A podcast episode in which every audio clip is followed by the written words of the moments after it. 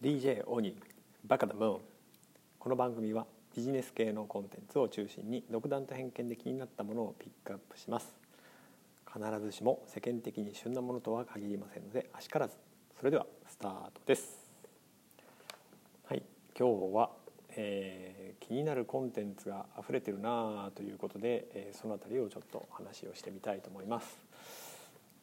はい、気になるコンテンツといえば、やはりまずは鬼滅の刃でしょうか。はい、それから、もうすぐということでいうと渋谷の VR ハロウィンイベント、これも気になりますね。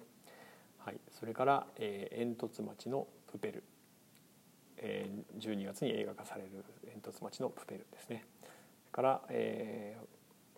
ームフォートナイト、マインクラフト、はい、のあたりのコンテンツが気になるなというところです。で、ちょっと全部は触れられないと思うので、鬼滅の刃はやっぱりちょっとここは掘り下げてみたいなというふうに思ってるんですけれども、はい、うちではですね、4歳の娘がですね、本当に毎日ですね、黄緑色、緑、抹茶色の折り紙を日替わりでですね、くるくる巻いて口に加えてねずこってやってます。本当にこの1週間は毎日やってますね。なんか幼稚園で、やってたみたいなんですけど、家に帰ってきても毎日やっていて、紙くわえてるもんだから、なんかこう唇がこう切れたりとかですね、そんなことをしながらも、懲りずに毎日やってるというふうな感じです。で、それがきっかけというか、ちょうど映画でね、いろいろニュースにもなっているというのもあって、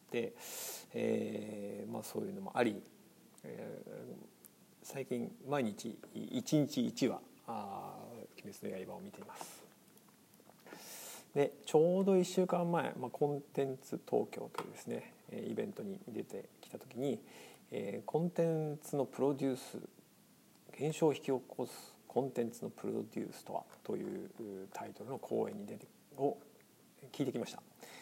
ブレイクスルーカンパニー GO の三浦貴弘さんとかですね、映画監督の大友圭司さん、全裸監督プロデューサーの立花康人さん、あとは漫画会社っていうんでしょうか、コルクの里島洋平さんなんかが、その講演で現象を引き起こすコンテンツのプロデュースということで、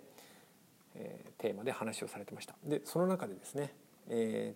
ーマの一つとして「鬼滅の刃」どう見ますかっていうふうな話がありました。はい、で、その中でですね、三浦さんはですね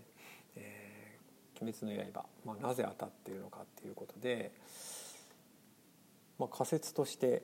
ダウナー型ヒーローみたいなこと言ってましたね。例えばドラゴンボールの孫悟空とかですね、ルフィ、ルフィなんかはアッパー型、サイコパス型、細かいことは気にしないみたいな、のにと比べて、炭治郎はですね、どちらかというとダウナー型、過剰に前向きなこと言わないとか、優しいとかですね、そういうふうな分析をしていました。で、妹を背負って戦う姿みたいなところとかですね、そのやたらとこう強さだけで戦ってるわけではない、守りながら戦うみたいなところとかがあるんじゃないかっていうふうなことをおっしゃってましたね。映画監督の大友さんは、やはりこの一つの少年の成長ものプロセスが見えるっていう点が特徴的なんじゃないかということを言ってましたね。あとは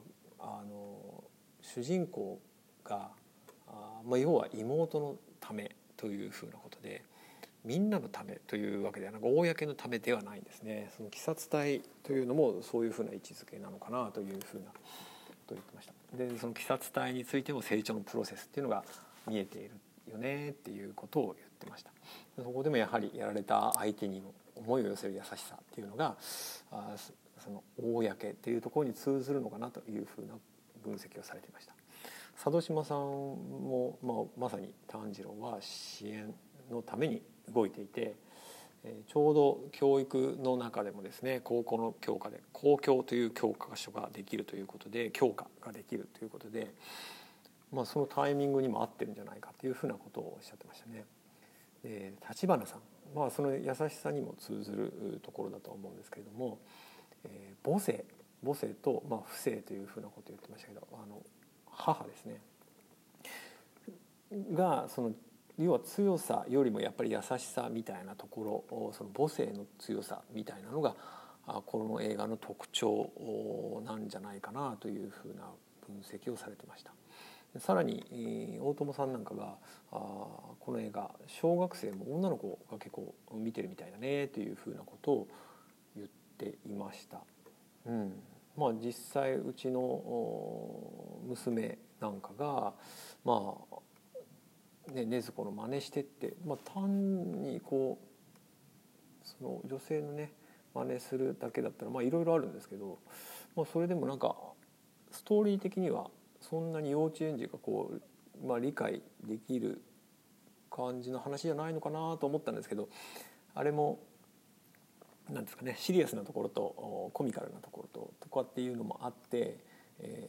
幼稚園児でもハマるところがあるのかなと思って、まあ、一緒にちょっと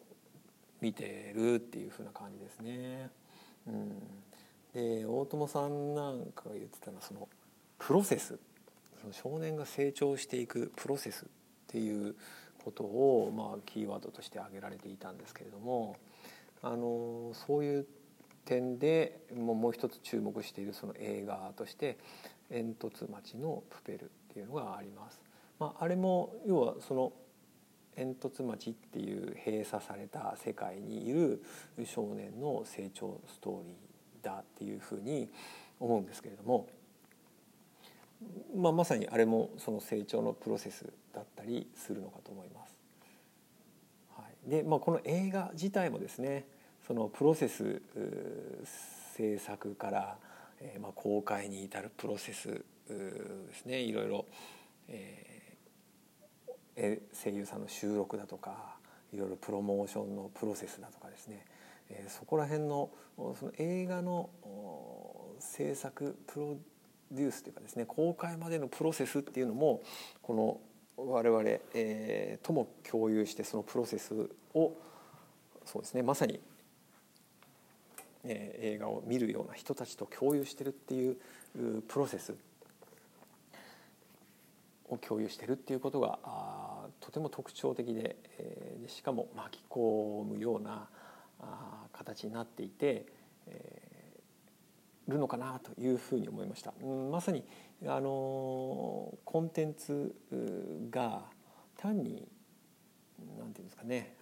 情報を得るだけじゃなくて、やはりその体験するものになってるっていうふうなことの一つかなというふうに思いました。でその体験という文脈でいうと、その渋谷の VR、バーチャルですね、ハロウィンイベント、まあ、これもまさに体験なのかなというふうに思いますし、もう一つはそのフォートナイトですね。フォートナイトもこれ話を聞いたのが、まあもともとはまあ、殺し合いのゲームらしいんですけど、ちょっと私全くやってなくて分からないんですけど、これ息子なんかがやっていてですね、で、まあ、息子がやってるのがどうか分からないんですけども、そのフォートナイト、まあ、いろいろそのアップルとの課金がどうのこうので揉めてるのもありますけれども、確かそのフォートナイトの中で、米津玄師さんがなんかライブをやったりとか、まあ、それに限らずその音楽イベントみたいなのをその中でやっていて、単に遊ぶものっていうところから、そういう音楽みたいなものを体験する場としての、